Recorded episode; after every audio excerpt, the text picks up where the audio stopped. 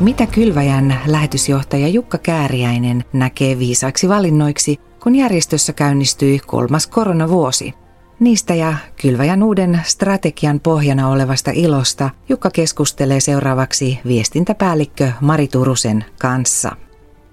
Jukka, uutena lähetysjohtajana tartuit kiinni heti tämmöiseen keskeiseen asiaan, eli sorvasit lähetysjärjestölle uuden strategian. Kun mietin, että mihin yleensäkin lähetysjärjestö tarvii strategiaa, niin mulle nousee mieleen kolme metaforaa. Yksi on, että strategia on tiekartta, että silloin kun halutaan mennä täältä tonne, niin täytyy olla kartta tai navigaattori.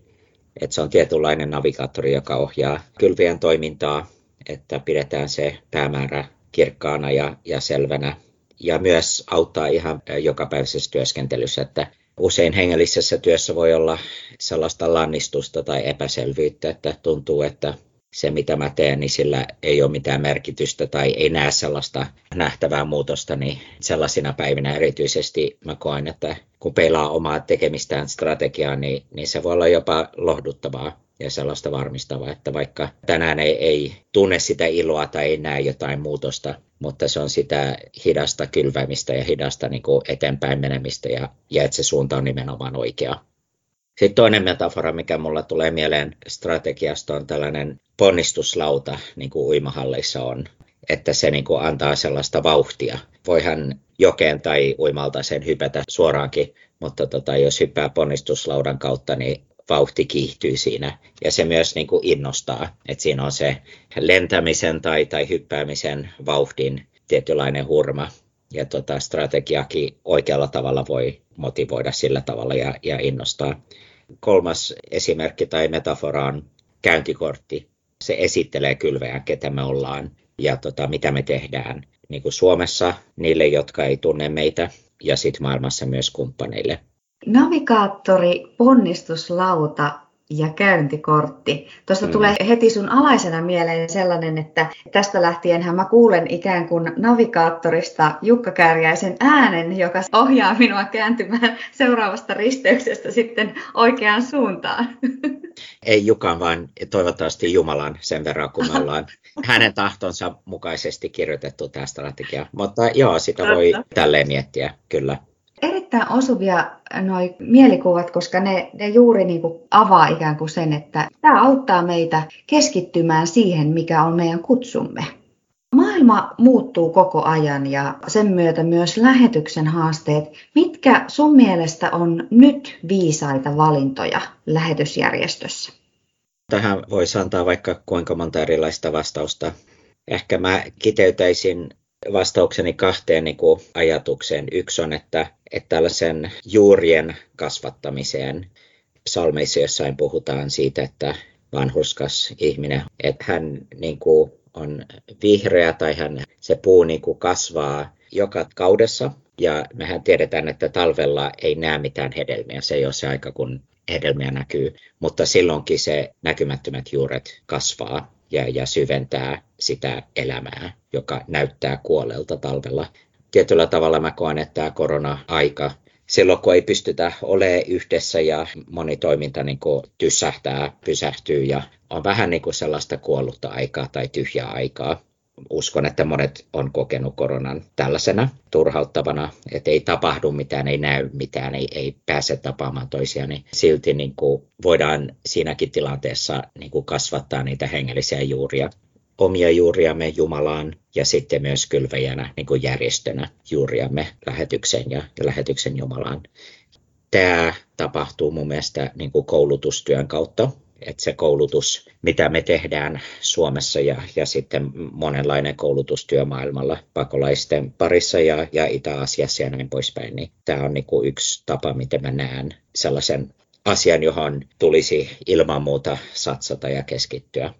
Ja sitten toinen on yhteiseen tekemiseen. No, just mä äsken sanoin, että silloin kun ei voida tehdä yhdessä, niin silti voidaan kasvattaa niitä juuria mutta myös voidaan tehdä yhdessä, että voidaan tehdä yhdessä Teamsin kautta etänä mutta myös silloin, kun tavataan toisiamme, että, että nimenomaan kumppanuuksien niin kuin vahvistaminen ja yhdessä tekeminen, sehän niin kuin ilmenee monella eri tasolla ja tavalla, mutta tota, sekin on meidän strategiassa niin kuin vahva painopiste, että me halutaan toimia maailmalla, ei niin kuin sooloilla, vaan että toimitaan nimenomaan kumppaneiden kautta ja kumppaneita niin kuin vahvistaen. Korona jyllää ja meillä on käynnistynyt jo kolmas vuosi tämän koronan kanssa. Miten tämä pandemia vaikuttaa kylväjän työhön vuonna 2022?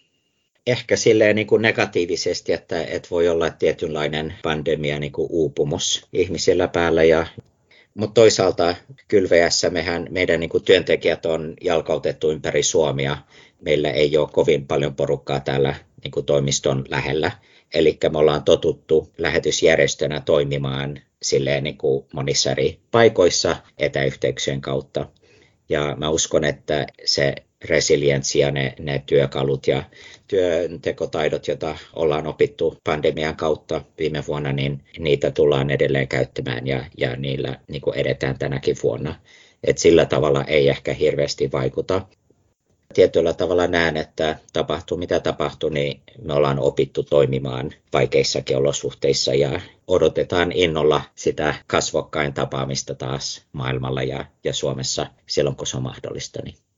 Kun sä Jukka lähdit työstämään kylväjän uutta strategiaa, niin otit lähtökohdaksi ilon. Monestakin syystä yksi on melko henkilökohtainen, että omassa niin kuin kristityn elämässäni on, on kokenut, että ilo on sellainen kantava voima ilosta ei myöskään puhuta ja saarnata ja opeteta tarpeeksi. Se on ollut mun kokemus matkan varrella, ja, mutta silti ilo on erittäin niin kuin vahva teema läpi raamatun, että raamat on ilonkirja, joka alkaa luomisen ilosta ja teologeillakin on tällainen tapa kuvailla kolmiyhteistä Jumalaa, että Jumala on tällainen ilon tanssi. Jumala ei vaan tanssi ilosta, vaan hän on ilon tanssi ja, ja se ilo niin kuin vuotaa yli meidänkin elämään.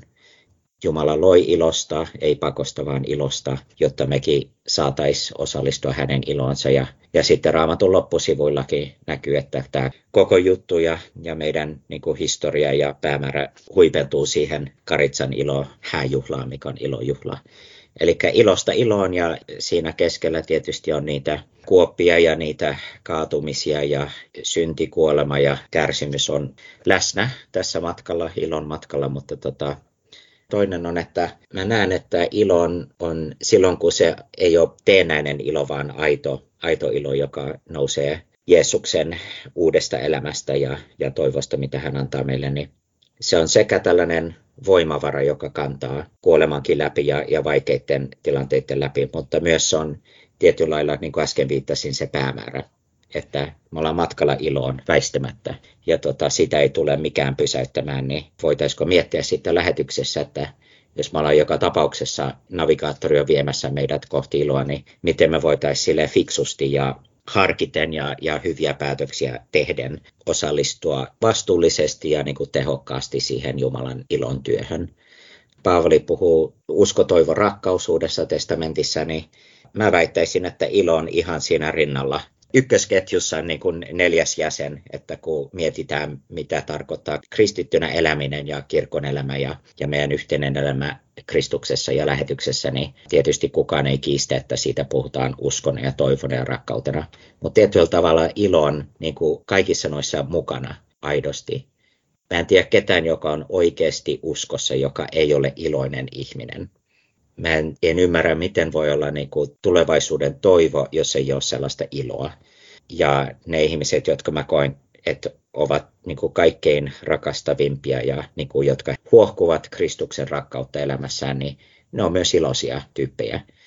Tämä on tietyllä tavalla, niin kuin, no mä oon systemaattinen teologinen, mä jäsennän näitä asioita tällä tavalla, mutta mutta mä huomasin myös, että lähetysteologiassa ja järjestöjen strategiassa ei juurikaan kukaan puhu ilosta, niin se on myös sellainen niin kuin avaus ja mahdollisuus kylväjälle painottaa sellaista, mikä on ihan raamatun keskiössä ja, ja, ja niin kuin meidän uskon ihan ydinasia, mutta josta ei puhuta paljon ja lähetyksessä jostain syystä ei olla tuotu tarpeeksi esille. Näin Kylväjän lähetysjohtaja Jukka Kääriäinen ja viestintäpäällikkö Mari Turunen. Haluatko pysyä ajan tasalla kylväjän kuulumisista? Ajankohtaista tietoa saat tilaamalla uutiskirjeen. Samalla voit myös tilata ilmaisen Kylväjä-lehden. Lisätietoa löydät osoitteesta kylvaja.fi. Ja seuraavaksi Jukka Nuorvanon opetuksen aiheena on Isä meidän rukous. Jeesus opetti seurakunnalleen maailman parhaimman rukouksen. Se on Isä meidän rukous. Sen tutkiminen auttaa näkemään senkin, mikä tekee kristinuskon sanomasta niin ainutlaatuisen. Kun puhumme kristinuskon ainutlaatuisuudesta, sitä ajatusta vastustetaan joskus kysymällä, että eikö kristinusko ole uskonto siinä missä moni muukin uskomusjärjestelmä. Ajatus siitä, että kristinusko olisi uskonto, jota harjoitetaan niin kuin muitakin uskontoja, kuitenkin ontuu kovasti. Siinä on kysymys vähän samanlaisesta ajattelusta, että norsuja alettaisiin pitää käärmeinä siitä syystä, että niiden kärsä muistuttaa jotenkin käärmettä. Ja onhan niille eläimille sekin yhteistä, että ne molemmat asuvat tämän maan kamaralla ja kaiken lisäksi ne osaavat omalla tavallaan siirtyä paikasta toiseen. Mutta se, että niillä on joitakin yhteiseltä näyttäviä piirteitä, ei tee niistä samoja eläimiä. Kristinuskolla ja monilla uskonnoillakin on toki joitakin samanlaisia piirteitä. Kristinuskossakin monien uskontojen tapaan ihmiset rukoilevat, osallistuvat yhteisiin kokoontumisiin ja kristinuskossakin on tietyt opinkohdat, niin kuin monissa uskonnoissakin on. Näistä syistä kristinuskoa kutsutaan sosiologisessa mielessä usein uskonnoksi.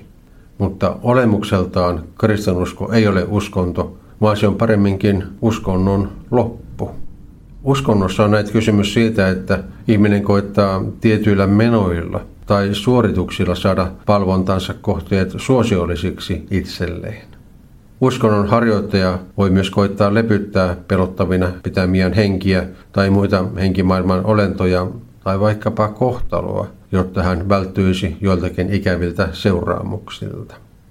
Uskonnossa siis uskonnon harjoittaja koittaa saada tekemillään suorituksilla palvontansa kohteelta mielisuosiota. Kristinuskossa ei toimita eikä ajatella sillä tavoin. Sillä kristitty tietää, ettei ole minkäänlaista keinoa tai suoritusta, jolla hän voisi saada aikaan Jumalan mielisuosion. Sillä Raamattu ilmoittaa, että ihmisen parhaimmatkin teot ovat aina puutteellisia, eivätkä voi siksi miellyttää pyhää Jumalaa.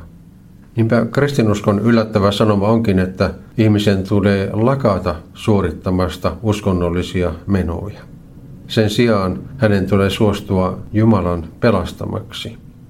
Jumala itse on tehnyt kaiken valmiiksi ihmistä varten. Jumala tuli ihmiseksi Jeesuksessa ja hän eli jokaisen ihmisen puolesta täydellisen elämän, niin että jokainen, joka uskoo Jeesukseen, saa elää. Mutta Jeesus ei vain elänyt jokaisen ihmisen puolesta täydellistä elämää, vaan hän myös kuoli ristillä meidän sijastamme. Niin, että hänen päälleen sälytettiin kaikkien ihmisten kaikkina aikoina tekemät pahat teot ja laiminlyönnit.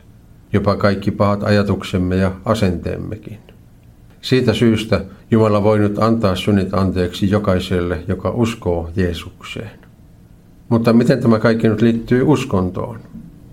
Jumala kertoo raamatussa, että siitä, joka uskoo Herran Jeesukseen, tulee Jumalan ystävä.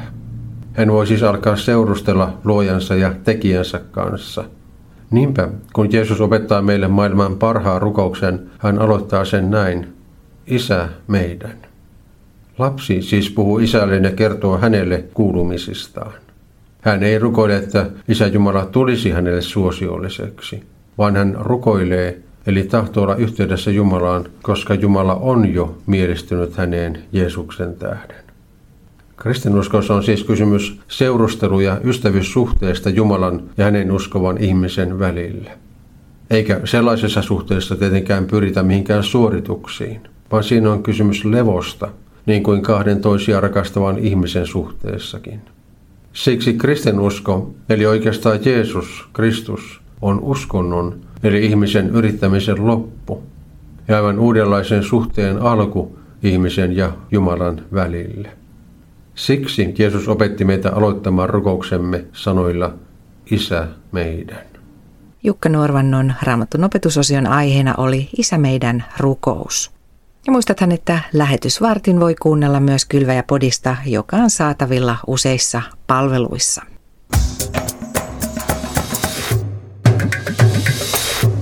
Kylvaja.fi